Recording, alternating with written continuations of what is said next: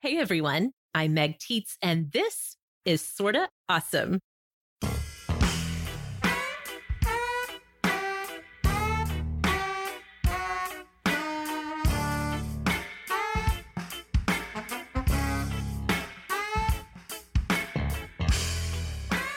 Hello, and welcome back, Awesomes. You are listening to the show that is all about helping you be smart, strong, and social.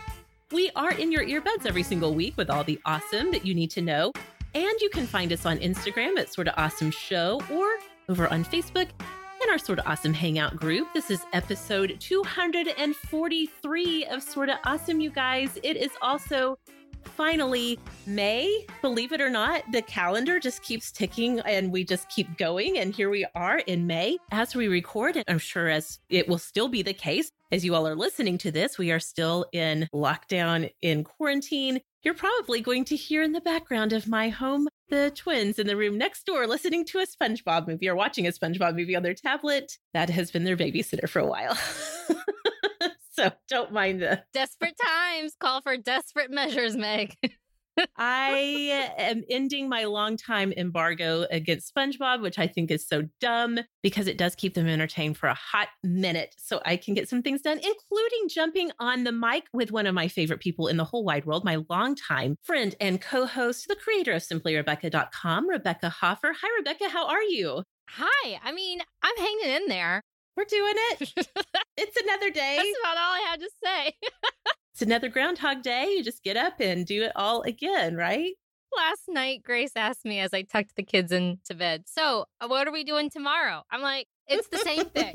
like, literally every day, every day, it's the same thing. It's the same thing. Here we are.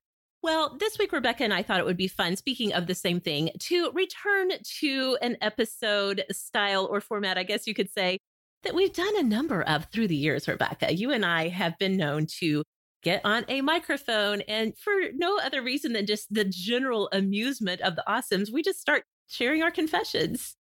Some of them are great, some of them are pretty cringy. Yeah, I don't know why we continue to do this, but the right. audience seem to love it. And honestly, it's just so much fun. I can't resist. I really can't. It's true. It's true. Well, I always say that confession is good for the soul. I mean, that's a saying for a reason. Rebecca and I have dug into our own personal and private lives to think about, hmm, what is the story that we can share that maybe the awesomes haven't heard from us yet? We've got some really good confessions that I think you're going to enjoy. Hopefully, if nothing else, it gives you a little hour of escape from the stresses of life right now. So, we're going to get to our confessions. Buckle up here in just a little bit. But first, let's go ahead and start this show the way we always do, Rebecca, with our awesomes of the week. Those of you who are longtime awesomes who've been here maybe for the whole five years that Sorta Awesome has been on the air, you know this. But if you're brand new to Sorta Awesome, you may not know that we stop every episode to tell you what is good and awesome and fun in our lives, whether it is a book or a TV show, a movie, a podcast, a product, whatever it is that's making life a little more awesome. We need all the awesome we can get right now. Rebecca, what do you have for us this week? I am so excited to share with you guys a show that I have binged here recently. It's not my typical kind of show, but I loved it. The series is called Timeless, and oh. I watched oh. it oh. on Hulu. Timeless is like an action slash sci fi slash history slash just a touch of romance type of show. And I watched it because our online friend, Erin Odom from The Humbled Homemaker, she's been here on the show a few times. And guys, I was talking to her on Voxer and she literally could not shut up about her massive obsession with this show. Now, Meg, I don't know if you can relate to this. I suspect you can, but sometimes when you get like so wrapped up into something, you just need to let all the words out about it, regardless mm-hmm. as to whether or not the person you're talking to cares at all about what you have to say, right? Like, yes. Oh, like, oh, yeah. I just need to say these things. I know you don't know what I'm talking about. I know you don't really care, but I just, I have to talk about this. And that was how Erin was feeling about Timeless. And, you know, I'm a sucker for a good binge. And I was like, okay, I'll give it a whim. Why not? Let's try it. Well, I liked it. This is what the show is about. In the first episode, we are introduced to Lucy. She's a college professor in the history department at her university, picked up by national security and asked to be part of a confidential mission. She learns that there has been a time machine that has been stolen. Oh my. Our villain, Flynn, has stolen this time machine and is attempting to radically change history. But they have a backup time machine, super convenient. Very convenient. and Lucy is being asked to be part of a three person team to travel through time and stop Flynn from changing history. So she's accompanied by Rufus, who is the time machine pilot, and by Wyatt, who is a military soldier sent to protect the team and ultimately to stop Flynn, stop him out.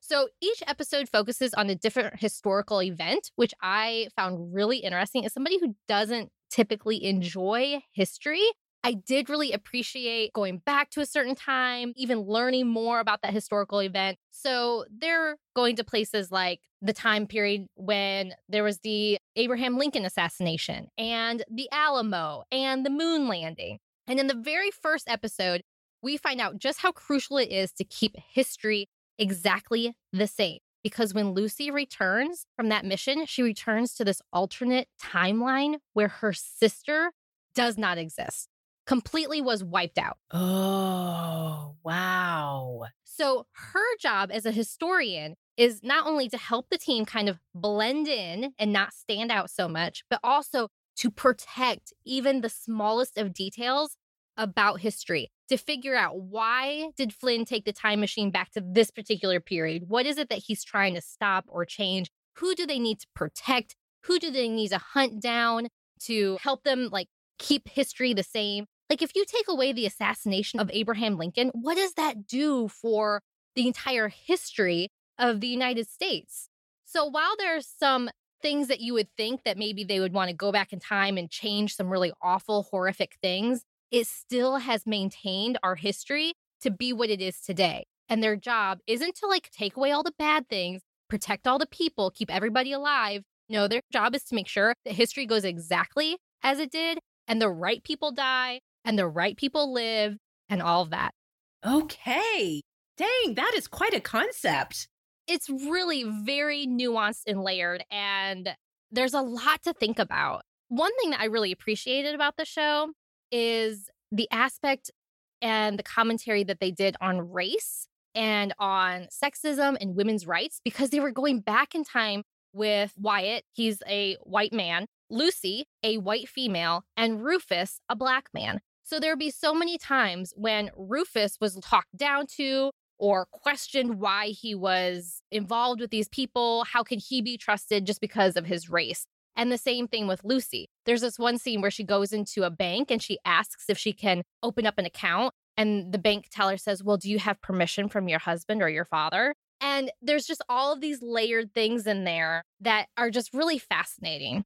Also, I will say that it's a really clean show. There's no nudity, there's no bad language. It was previously on NBC, so a network television show. So there's not going to be anything super questionable or racy about it. There is a lot of gun violence, a lot of shooting, some stabbing, but none of it is particularly gory. So I feel like it's a pretty safe show. I would say you could even probably watch it with your teenagers, even if you're not opposed to the gun violence, if that doesn't bother you. So it was on NBC in 2016. It ran for two seasons and then was canceled. So it's not a super long binge. But then at the end, they recorded a special two hour episode to kind of wrap everything up. I don't know if you remember, I talked about an experience I had binging a show that was canceled after the last episode had aired, and everything was just left at this huge cliffhanger. That does not happen with Timeless. They really do kind of wrap things up. You're still left with some kind of questions of like, well, how exactly did this work? And what exactly did this mean? But for the most part, they really give you a satisfying ending.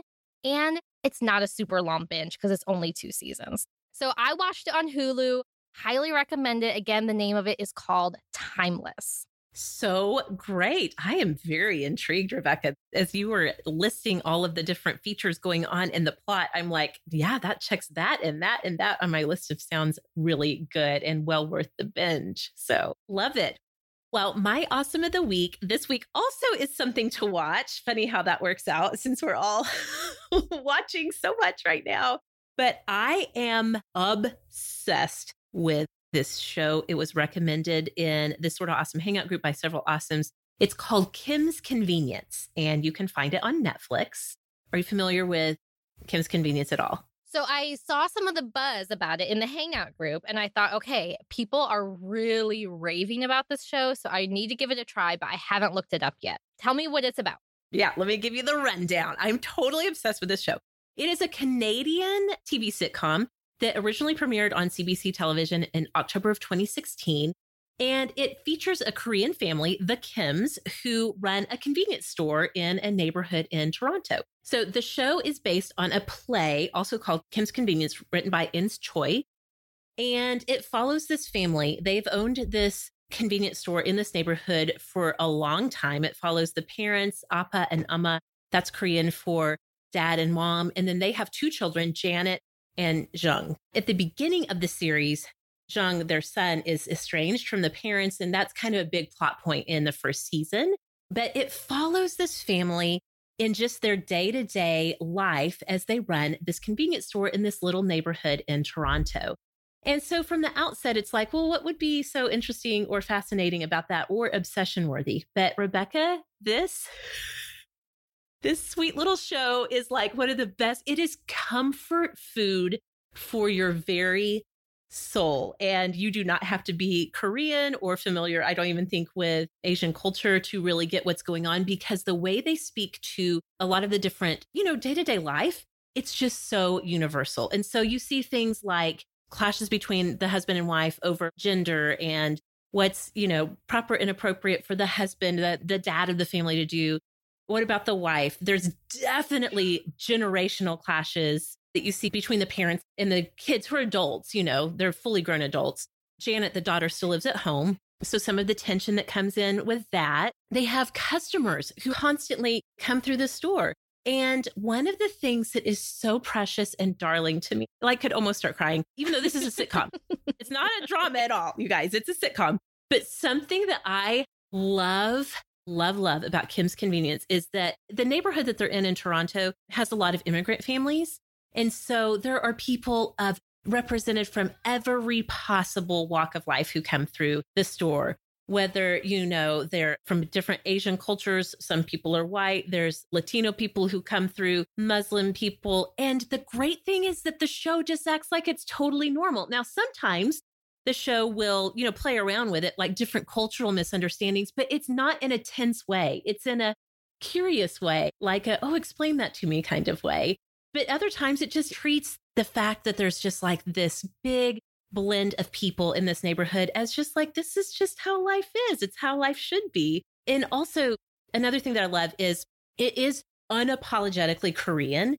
And so they talk about, you know, the different foods and they are a Korean Christian family, and that's like really important to this family. And so there's like Korean church politics. Not that this is like a Christian show, but that's like a key part of their family. It also causes tension between like the parents and the son. The mom is always trying to find a nice traditional Korean Christian girl for the son. But yeah, it's so fully Korean without any apology, and it does not try to over explain Korean culture or the way family dynamics work in that culture to the viewing audience. It's just like, hey, this is just us. You either are going to get it or you don't, kind of thing. But it's so charming. I was like two episodes in and I was like, oh, now I get why everybody's obsessed with this show. And they were so excited. I think we started hearing buzz about it in the Hangout group when the fourth season came out on Netflix. And I was like, oh, I get it. So Stacy and I actually have been watching it together a couple of evenings a week. We'll just turn it on you know, it's a sitcom, so they're like 20 minute episodes. You can breeze through a couple, and there's lots to go through. And she and I both, at the end of every episode, we're just like, oh, I love this show. oh, that's so cute. it is so great. I cannot, cannot, cannot emphasize enough how great this show is. If you need something comforting, if you want to have a vision of what life could be like as imagined by the writers of this show, it is fantastic. So, again, it's Kim's Convenience. You can find it on Netflix. And there's several seasons out that you can just kind of pop on whenever you need a little pick me up from our generous neighbors up north who create a lot of great TV thankfully they had Kim's Convenience to share with us via Netflix. So great. oh, for this and so many things. Thank you, Canada. Okay, so those are our awesomes of the week this week. As always, we will drop links in the show notes for you guys if you want to go check them out as well. And, you know, on Instagram every Friday, we're asking about what's awesome in your life. If you haven't found us, we'd love to have you over there at Sort of Awesome Show. And you can find us on Facebook. I mentioned our Sort of Awesome Hangout group. This is a place where not only do we talk about awesomes of the week every Friday, but every week we're also talking about what we're watching, reading, and cooking every week during this time of quarantine. Kind of keep each other encouraged, kind of give each other new ideas, new things to try. And so we have a lot going on over there these days. If you haven't found us on Facebook, please do come find us at facebook.com slash groups slash sorta awesome hangout. Okay, awesomes. Today we're talking confessions, and I have a confession to make. Even though I have had a smartphone for, gosh, 10 years now, I've never really been one to put games on my phone. All of the mobile games I've ever found seemed really intense and like they were just going to be a huge distraction in my life. But I finally found one that I'm absolutely loving, and it's Best Fiends. The number one thing that I super love about Best Fiends is that it's totally casual. You can spend as much or as little time as you want playing the game, and when you open it back up, it's all good and all fun. I never thought I would get such a kick out of collecting so many cute little bugs and making sure that we can defeat those nasty old slugs. I'm one of those people who absolutely cannot hold still while I'm listening to things, and since I've been listening to a lot of audiobooks and, of course, podcasts lately, I love being able to open up Best Fiends and keep my brain engaged while I'm listening. It really is such an exciting puzzle experience that is unlike any of the other puzzle games out there. I love that Best Fiends also updates the game monthly with new levels and events so it never gets old and boring. Plus, a bonus is it does not require the internet to play, so you don't need to worry about Wi Fi access or using your cell data. So, awesomes, engage your brain with fun puzzles and collect tons of cute characters. Trust me, with over 100 million downloads, this five star rated mobile puzzle game is a must play. Download Best Fiends free on the Apple App Store or Google Play. That's friends without the R, Best Fiends. All right, Rebecca, confessions time. You and I both have a list. I think that you're better about this than I am. You usually have kind of a running list of like, oh gosh, I remembered this or this thing happened. I can definitely add this to a confessions show because we know we're always like, you know, should we do another confessions show? The timing seemed right to be like, yes, we're doing another confessions show. okay. I was attending a conference called Blissdom in Nashville, Tennessee. It is for online business creators. So I was there with some people that I have run in blogging circles with and people I've collaborated with for a long time. And we were just there to learn about online business and all these different aspects to it. But I was spending a lot of time in particular with our friend Beth from Red and Honey. She runs a blog there that is all about natural living and whole foods. She's really, really a talented writer. And I was having so much fun with Beth. And one of the things that we kept joking about is at the convention center that we were at, there were these huge glass windows, just like floor to ceiling windows. And so if you would get up really close, if you are a little bit afraid of heights, it could actually step out away from the building just a little bit. And so the very last night of the conference, and I was talking to this businessman about an interaction, a product that he was having me try. And so we are close to the wall. We're close to the windows. And I'm actually leaning kind of against the windows. We're like right there. So as we're talking, I suddenly start to fall backwards. And I, first of all, I scream because Beth's words are like instantly come into my head. I am falling through this window. I'm about to die. I'm falling. so I scream. I scream. Well, the gentleman, seeing my horror and panic on my face and in my voice, he reaches out to grab a hold of me to prevent me from falling through the window. But imagine my shock when I don't actually land on the cement below, but I only actually fell like two inches or like three inches.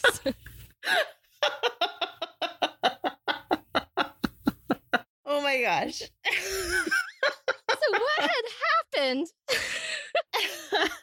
what had happened was that I was actually leaning against like a current. They had these large, like industrial blinds that were about halfway down the window. And I was leaning against that. And I was right at the edge between one window and the next window. And so I was leaning in just the right spot where it like gave way and fell backwards just a little bit in this gap between the blind and the actual window.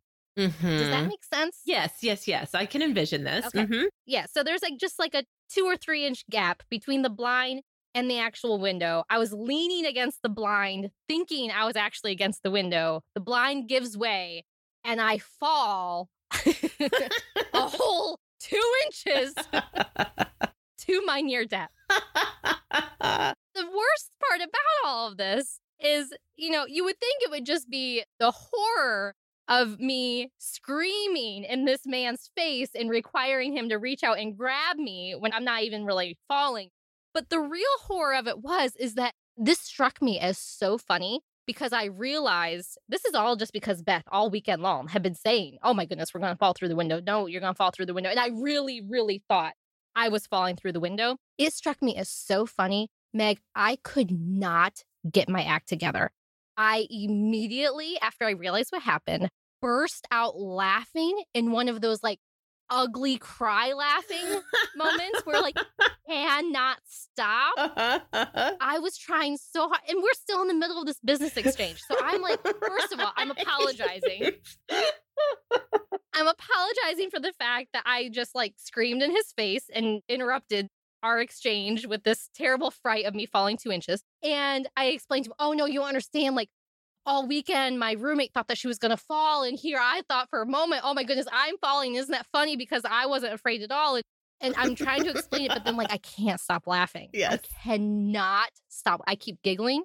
He tells me that I had a look of utter fright on my face. I'm sure. Yes, I'm sure you did. Okay. So fast forward then, I finally, finally finish up. I tear myself away from this man. He's probably thinking, good riddance. I go up to my friends. And at this point, I am full blown crying. Tears are streaming down my face. And I tell them the entire Oh story gosh. of me and my near death experience of falling through the window. Beth, in her brilliance, actually records me, like videotapes me telling this story with the tears streaming down my face. I have it on my Instagram highlights if you want to check it out. It was not a good look for me. I mean, it was not a good look. Oh, Rebecca, I can only imagine just like the adrenaline surge that you really like. Your brain didn't know the difference. Your brain really thought, oh my gosh, this is it. I'm going to die. The adrenaline surge, I'm sure it took you a long time to like come back to your body again and your mind. And your body was like probably trying to like do a big adrenaline release through all of the crazy laughing and cry laughing. It was something else. It really was. Oh, wow. Okay. That's a good one. That's a good story. It's a good story to tell on yourself for sure. Okay. Well, my first confession, speaking of telling stories on yourself, this goes back a long, long time ago. Most of mine actually do take place in the past. Yours are like pretty recent. I I'm like, like, I'm this happened back. to me yesterday. okay, we're going to go back in time to my childhood, to my very first experience with being a host of a TV show. Now, what does that mean? don't get too excited or anything. Well, listen, there wasn't a real TV show. but when I was a kid, I don't think I've ever actually told anybody this story out loud. When I was a kid, to entertain myself when I was cleaning house, because here's the thing this is true to this day. When I'm cleaning house, I cannot just simply like be in the moment, like spraying the Windex on the mirror, wiping it down, dusting, vacuuming. It's so boring, Rebecca. It's so, so mentally numbingly boring that I need some kind of entertainment. Well, now in the modern era, we have podcasts or audiobooks or music to listen to. Now, of course, I would have had access to music when I was a kid, but for some reason, rather than listening to music while I was cleaning, when I was a kid, and I'm not talking about like a little kid, I'm talking about like probably upper elementary. I did this on into junior high and high school. When I was cleaning, I would pretend like I was hosting a housekeeping show that people were watching, that I was performing for an audience. And what a riveting show it must have been. this is so dumb. this is so dumb. It's so dumb that I was performing the tasks for an audience and teaching them as I went through each step, like, this is the proper way.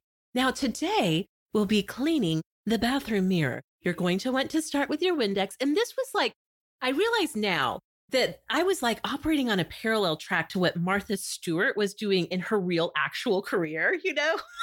but I didn't know who Martha Stewart was. Sure. Yeah. This was educational. Yes. I get that. You were I was teaching, teaching, the people. who, again, you know, this would have been riveting TV to watch so many cleanouts. when I saw Martha Stewart and her whole thing years later, I was like, well, I've been doing that for years. I've been doing that for years. she totally stole my gig. Yes. she stole it from you. But I would genuinely, I would entertain my own self while I was cleaning. For some reason, I really have a vision in my mind of doing this when I was cleaning the bathroom. And I think it was because I had the mirror, like I did have a built in audience of my own self. well, sure. Yes, that makes so much sense. Oh my gosh. So that is a huge confession for me that I imagined myself into being a TV host, cleaning my house as a child for like, you know, who knows, untold millions would tune in to get their housekeeping inspiration from me, a 12 year old girl. That's fantastic. Meg, I find this so relatable because you're going to think I'm lying. I did the same thing. Are you serious? Oh my gosh. except except for, for Oh my gosh. I've never heard anybody else say this. okay, except I didn't have a cleaning Martha Stewart themed show. My show was like a reality TV show where cameras just followed me around oh while I did everyday ordinary tasks but as a ballerina. Oh, well, there you go. That's a great reality show concept. Honestly, you were just ahead of your time. Okay, it was called, had a name. Are you ready for this? Oh my gosh. Ballet with Becca in her household. that is priceless. the kicker here is that I never took dance lessons. I was not a ballerina. I was just making it up and doing just like ordinary tasks, like going out to feed the dogs and like whatever I was doing. But I would do it as if a camera was following me. And there would be times where I would cheat because, of course, the camera can't see my full body all the time. So I might just have my arms up in like a I don't know ballet terms in like a pirouette position. Pirouette. That's not what you do with your arms. Anyway, it doesn't matter. You know, I might just have my arms up, but then I'm actually flat footed on the ground because the camera can't see that part because there's something blocking me. And then in the times when the camera could see all of me, that's when I would be up on my tippy toes doing like the full thing. But you know, that's just my little secret that the viewers of Ballet with Becca in her household were not privy to. Rebecca, this is the most on brand confession I have ever heard from you. It was reality TV with a really specific concept, and you had all these producer secrets going on behind the scenes. Oh my gosh. I am dying. That is hilarious. Saying, you and I, we've been training for this gig of podcast hosts our entire lives. Absolutely. It truly is in us. Oh, my word. It's my turn for the next confession. That was just a bonus. Yeah, that was you. Okay. Yeah, you guys got a bonus for sure. That wasn't even on Rebecca's list, but I'm so glad that that triggered that ballet with Becca in her, what was it, in her household? in her household. It's a very proper title. Did you go by Becca when you were a kid, or that was just my, maybe like your on camera name? no, I did some. Now, my family always called me Rebecca. I've never been a Becky, but in school, I did end up becoming a Becca at some point. I may have even used an accent. Who knows? I mean, that also seems on brand, but who knows? Okay, well, let's hear your next one. Okay, so my next confession is pretty epic, also, I would say. This past January, I had a birthday, and my husband surprised me by really just allowing me to live my best life and really indulge in my major obsession at the time. So, as Awesomes may remember, this past fall, I accidentally became obsessed with One Direction and Harry Styles. And that obsession it has continued to this day. For my birthday, my husband gave me tickets to go see Harry Styles this summer. I don't think that's going to happen, Meg. oh, no. that is a very big bummer to this story, which is one of my favorite stories of yours. But okay, the main part of the story is still very funny. So, but the main part of the story. So he surprises me with these tickets to see Harry Styles and to take my girlfriends with me. And so he gives me a gift bag. I pull out the first item in the gift bag. It's this piece of paper with a picture of my girlfriends and I and a very poorly photoshopped Harry Styles. And then I pull out the birthday card and Wait, I feel like I need to stop you right here because you said very poorly photoshopped Harry Styles like you guys we may have to even just put this directly into the show notes. You have got to see the visual for this. I'm thinking about it right now. I'm like having to bite my tongue to not die laughing all over again. The Photoshop version of Harry of this is so stinking hilarious. Okay, please continue. It's so good. My husband chose a terrible picture of Harry for this very bad Photoshop. Maybe it's like his latent jealousy of Harry coming out. He's like, I'm going to find the worst. I know that's a good looking boy, but he's got some bad pictures out there and I'm going to find it for this card. okay. So then in the card that my husband writes for me, he includes like song titles to Harry's albums.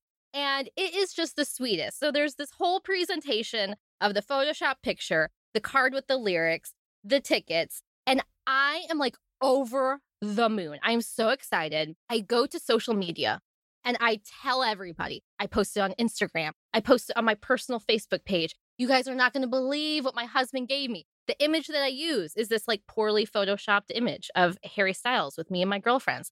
And then I say, and just check out what he wrote in the card. He is just the best. And then I post word for word what my husband writes in this card to me. Fast forward. Okay, this all seems very normal on my end, but fast forward to later that day, or maybe it was the next day. I was talking to my parents on the phone, and my mom starts to unravel things for me just a little bit. when she asks me, she says, Rebecca, who was that woman in the photo of you that you posted about the tickets that Nate gave? and I was like, woman? That was Harry Styles. What are you talking about? Oh, she says, I couldn't figure out who the strange woman was. And guys, many people thought that this was some strange woman in a picture with me. I even had one person send me a DM and confess to me that she tapped my photo on Instagram to see if this strange woman was tagged so that she could check out her profile because she thought something seemed a bit off about her and she just had to know what her deal was. But it gets worse. So then my dad is talking to me on the phone, wishing me a happy birthday, yada, yada, yada. And then he breaks out with, so, did Nate mean everything that he wrote in your card? It seemed a bit intense. And all of a sudden, it hit me like a ton of bricks. My dad has no idea that these were actually lyrics and song titles to Harry's album, to his songs. Oh my word.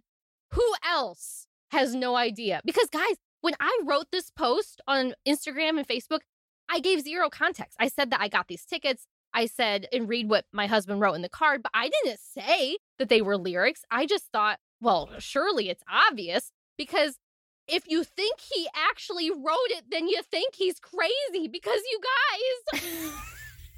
let me just read to you what I posted, what he wrote. This is so priceless. Okay. I posted this on social media. Okay. It starts out to my sweet creature. First red flag Very creepy if you don't know that Sweet Creature is the name of one of his songs. right off the bat, Nate looks like a psycho. Okay. To my sweet creature, being married to you is like stepping into the light. Your kisses are like watermelon sugar. It must be a sign of the times. I adore you. Nate. Oh my word, I'm so embarrassed even just now reading that again. Your kisses are like watermelon sugar? Oh, this is just mortifying. My post on Facebook did not get a ton of traction. It didn't get a lot of interaction. Well, it's because everybody thinks that I'm like super oversharing, that my husband has this weird, twisted, romantic sense. It just sounds like he's on drugs trying to write poetry. I mean, oh my word, it's so embarrassing. Oh my gosh. It is so funny. And I do, I remember when I read, because I don't really know Harry Styles' lyrics either. I don't even really know a lot of his solo like song titles. I mean, if we're being honest, I don't know a lot of One Direction's song titles. So I was reading through it. I was like, well, this is sure interesting, Nate. it wasn't until I got to the it must be a sign of the times. I was like, oh, sign of the times. Now I know that. And then I went back and reread it through again and I was like, oh, I see what you've done here. Yes. I'm an idiot. So I went Yeah. back and I, No. I updated the post and I said that, hey, these are solid. But by that point, the damage had already been done. My aunts and uncles and everybody have already read it and already thought that Nate thinks that my kisses are like watermelon sugar. Legit, they think that that's what he believes. I have never been so lost in my own obsession to not see clearly the chaos that I was posting on the internet. Yes. Oh my gosh. That was such, such a good one. Oh my goodness. Makes me laugh every time I think about it. And really and truly, you guys have got to see the visual of this if you haven't already, because the card, like when you, I don't know, when you look at the card, you either see one of two things. You either see a badly photoshopped Harry Styles straight away, and it's very clearly him, or you are like, what's happening with this human being right here? There's a lot to unpack here, and none of it looks right. Yeah, exactly. All right. Well, my next one is more of an unpopular opinion, I think, than a confession. No, it's, I'm going to confess something, but it's going to sound like an unpopular opinion. We're going to get there eventually. Here is my confession slash unpopular opinion. I think that we have gone way, way overboard on not spoiling people about pop culture things. Are you directing this like right at me? I am so sensitive to spoilers. No. I hate sharing. Are you? Oh my goodness. Okay. What, what what were we recording just recently where I was like, I don't know, I don't want to spoil it for people. You're like, Rebecca, the show ended like 10 years Oh. ago. Wasn't that what we're watching Yes. now episode? I was like, oh, we have to be Yes, so careful about spoilers. And You're like, oh, Yes. if they haven't watched by now, I think it's okay. And what were you watching? Like Friends or Okay, something? now- I was like, oh, don't spoil it. I didn't mean to direct this at Rebecca, but yes, Rebecca, this is actually directed at you. but seriously, like I think that we have become a little overly sensitive to it, especially, especially Rebecca with shows that have ended years ago.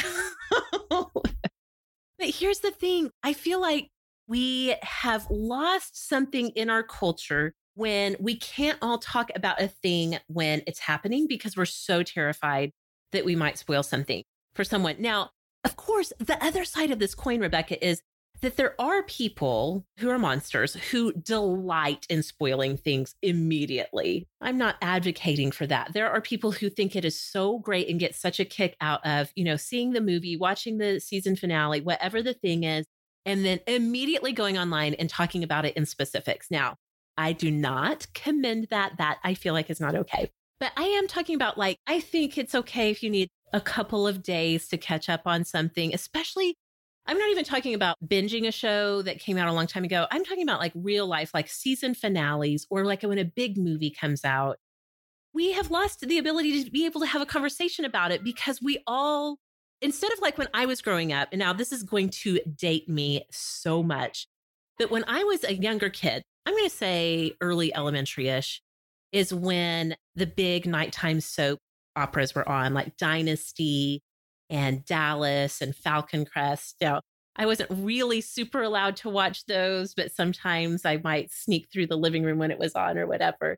The big show at the time, of course, was Dallas. And one of the big pinnacle plot moments was who shot JR, one of the characters on there.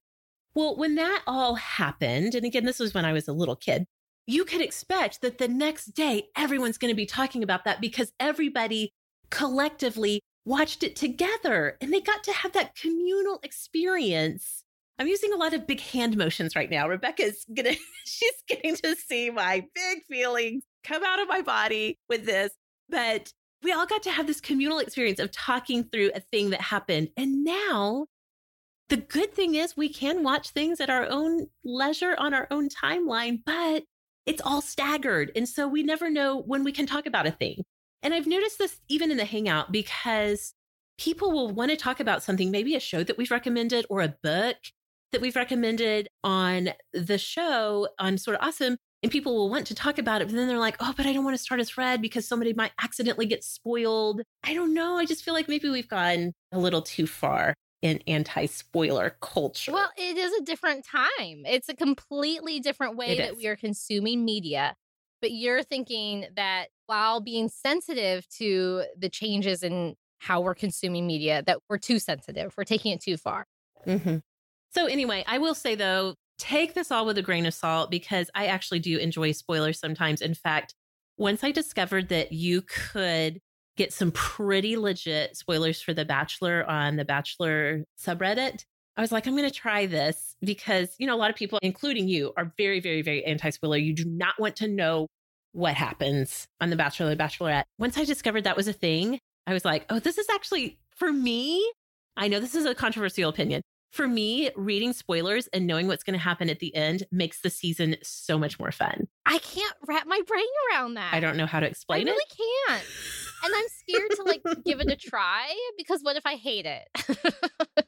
Right, totally. I have a feeling you might hate it because it seems like you do not like to be spoiled about things.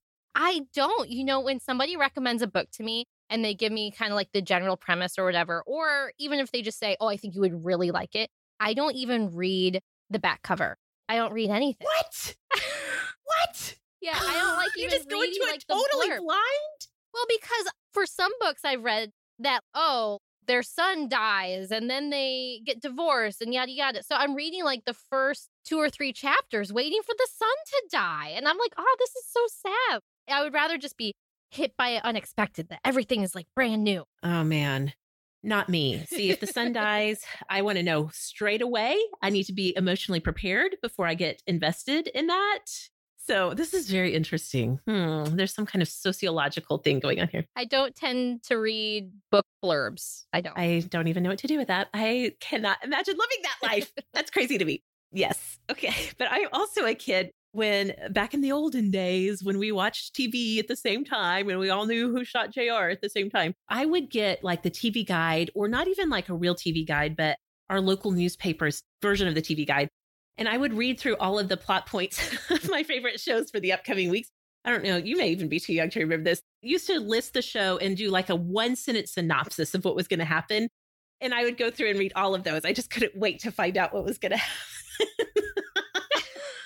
That's really funny because like even on like Netflix and Hulu, they give that little summary for each episode, and I never, ever, oh ever Oh read them. I don't even like accidentally seeing the thumbnail or reading the title I cannot. because there's been times where like, oh, somebody might die. Well, no, they're not going to die because I saw them in the thumbnail like five episodes down the road. No, they're not dying.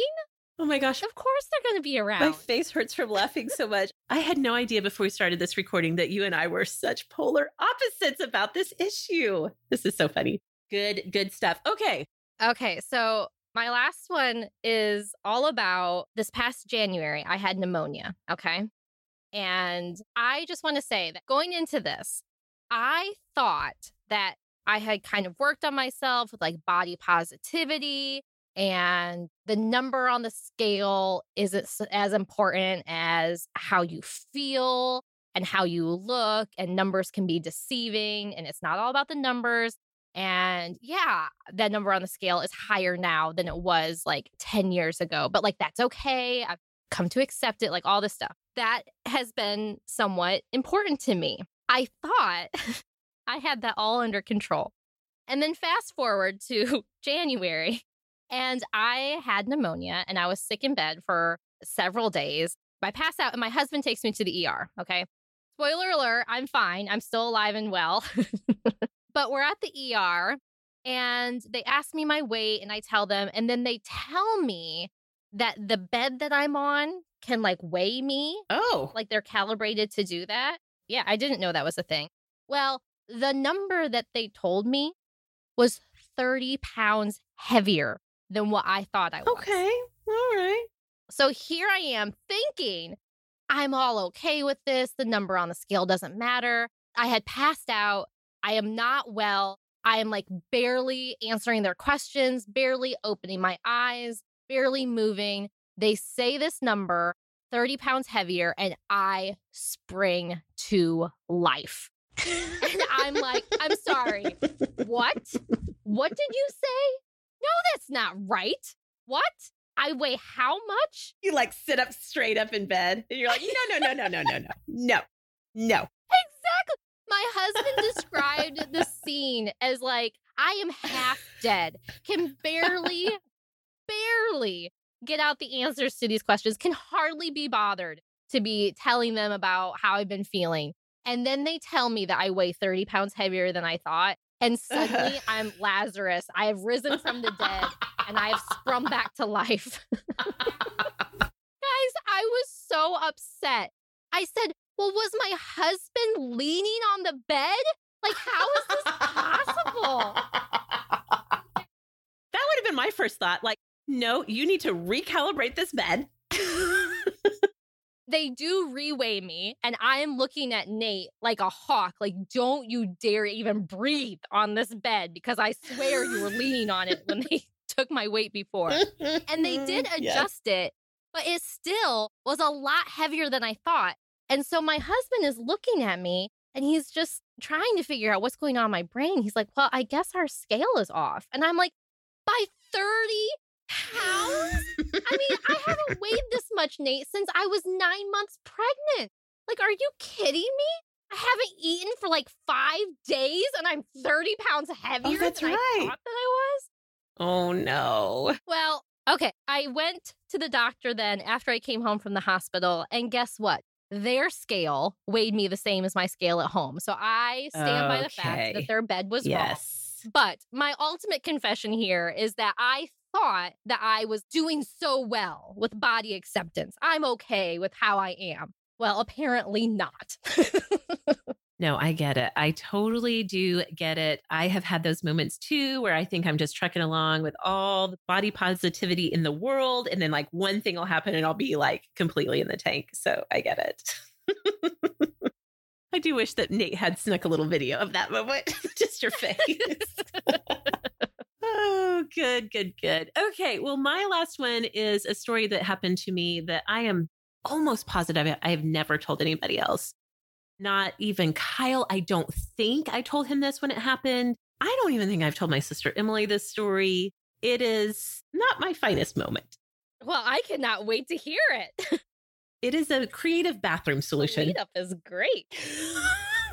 it just has to do with when I had to come up with a bathroom solution for myself real fast, and this circumstance was not ideal. This was like 12 years ago. We had just moved from Texas back to Oklahoma, and we were living with Kyle's parents at the time for just a few months because Kyle was coaching college football and starting a new career in the financial services industry. And the firm that he had signed on to didn't know where they were going to place us yet in Oklahoma. They just knew it was going to be somewhere in Oklahoma, but they hadn't picked a city for us yet. So we were living with his parents for about three months. And so this was when Daisy, our oldest, who's now 15, was about three. And then our younger daughter, AJ, was not even a year old yet. She was like probably nine or 10 months old. I didn't have a minivan either. This was like a long time ago. This is a version of myself I barely recognize anymore. It was just, you know, just the four of us and our little family. My in laws lived out in a small town about 45 minutes outside of Oklahoma City. So the girls and I'd have something to do, had driven into Oklahoma City and gone shopping at a shopping mall for the day. you know how things are, Rebecca, when you have a toddler and a baby. When it's time, and I had really pushed them to the max because I was just enjoying being out and doing stuff. And I was just having a great time and having a fun day with the girls. But they hit the wall of like, it's nap time. It's now or never. It's complete meltdown. I'm pushing the stroller out of the mall. They're like sobbing and falling apart on the way out of the mall because they are just done. they are just done. So I get them all loaded up, get the stroller into my trunk. I get them, you know, they're all buckled up. We head home. Again, it's like 45 minutes. So we're leaving the sort of like city limits of Oklahoma City. And I am like, oh man, I've got to go to the bathroom. We'd gone and had, you know, lunch at the food court. And I'm sure I drank some kind of gallon sized Diet Coke because, you know, I have my problems with Diet Coke. And we were just outside of the city limits of Oklahoma City the girls, I should say, as soon as we like head off down the road, completely crash out because they were so tired. And I was like, oh no, I got to go to the bathroom. But I was like, you know, it's like 45 minutes. Like, I can hold it. So we get a little bit further down the road. And I'm like, shoot, I have got to go to the bathroom. The girls are still asleep in the back. It's just me and the two girls. And so I'm going and I'm like, oh my gosh, I this is getting really uncomfortable. And then I start going through these deliberations in my mind should I stop? What would I do if I stop? Because again, I have AJ, who is a baby, not even like a toddler. She's a baby, baby. And then my toddler. I only have the stroller. I don't have any of my carriers. I have no sling, no nothing to put AJ in because I was, you know, just thinking about them all. And we had the double stroller and all. Like if I got them up, woke them up after they'd been having this meltdown, they've only been asleep for a little bit. it's going to be a mess. I'm going to have to carry the baby into this dirty public bathroom stall. And then I'm going to my toddler, and she's going to be, and Daisy was a very dramatic toddler. I was like imagining her continuing on with her meltdown. But then I was like, but I cannot, I cannot leave them in the car. Not only would I be like so anxiety filled that I probably wouldn't even be able to go to the bathroom, but I was like so terrified that that would be the one time that someone would see these two little, and it also is the summer.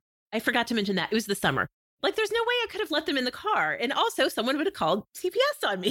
so I'm just getting more and more desperate, Rebecca. And so I'm like starting to think, like, what can I do? Like, should I pull over on the side of the road and like go off in the tree line and just like squat down and go? I, I'm just like going through every possible scenario in my mind. And I sort of glance over in the seat next to me, diaper bag. and I'm like, mm-hmm. what if I pee in a diaper. and listener, that's what I did. Oh my word. No. no. I pulled over no. in some parking lot of some random business off of the side of the highway. In the parking lot. Yes, I think I maybe pulled around to the back of the building. Like I tried to I get hope. a little privacy. I hope. Oh my word. it was like, okay, girls, nobody wake up because enjoy your nap. See what I have to do. I'm sure I had shorts on, get everything off, get the diaper, get it all situated. Well, here's an interesting tidbit, fun fact. Kids' diapers are not the same as adult diapers. oh, really? So here I am as a grown adult woman with a full bladder, and that diaper, bless its heart, it filled up real quick. But anyway, I managed to be able to get enough business taken care of that I could make it home and quickly, quickly dispose of that whole situation. I think I had a plastic bag in the car and I wrapped up the whole thing. And as soon as we pulled into the driveway of my in law's house, I took it immediately to their dumpster. Hold on. I have follow up questions. okay was your oldest still in diapers? Like, did you use her diaper or did you use the baby diaper? It was Daisy's. And yes, she was like on the very end of potty training, like to the point where I would just keep one with me just in case.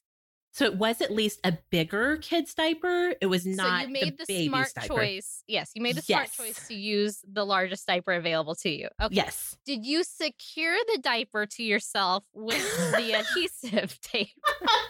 no. There's no way. Have you ever tried to put on to your full womanly had a few babies body? well, shocker. No, no, I haven't, Meg. Okay, another question.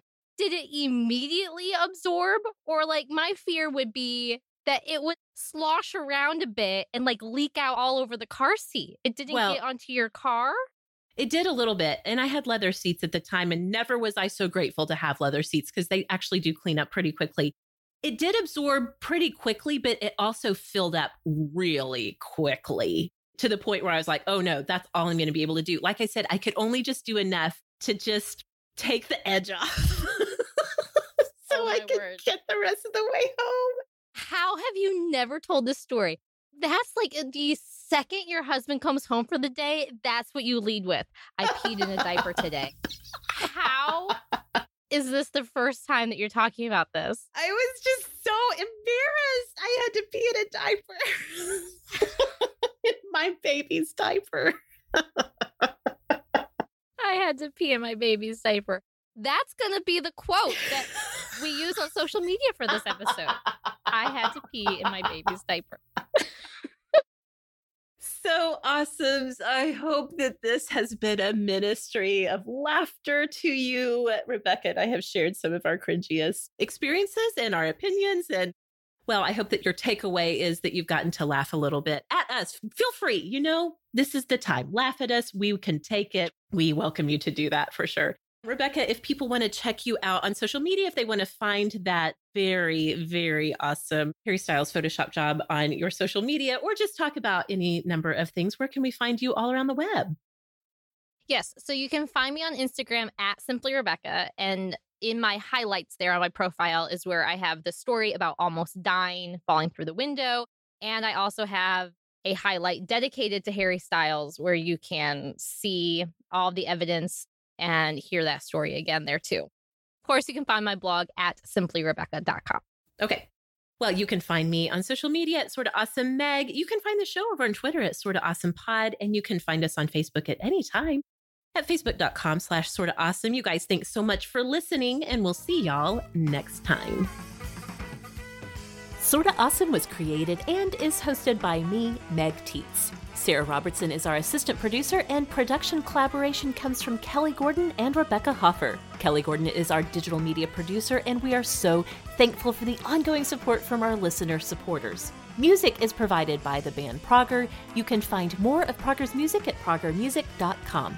To find show notes on this and every episode of Sorta Awesome, and also to spread the Sorta Awesome love to all of your friends, you can head on over to sortaawesomeshow.com.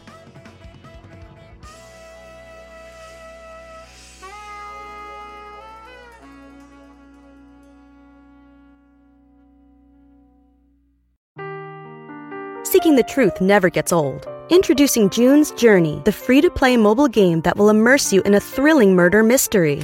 Join June Parker as she uncovers hidden objects and clues to solve her sister's death in a beautifully illustrated world set in the roaring 20s. With new chapters added every week, the excitement never ends. Download June's Journey now on your Android or iOS device or play on PC through Facebook Games.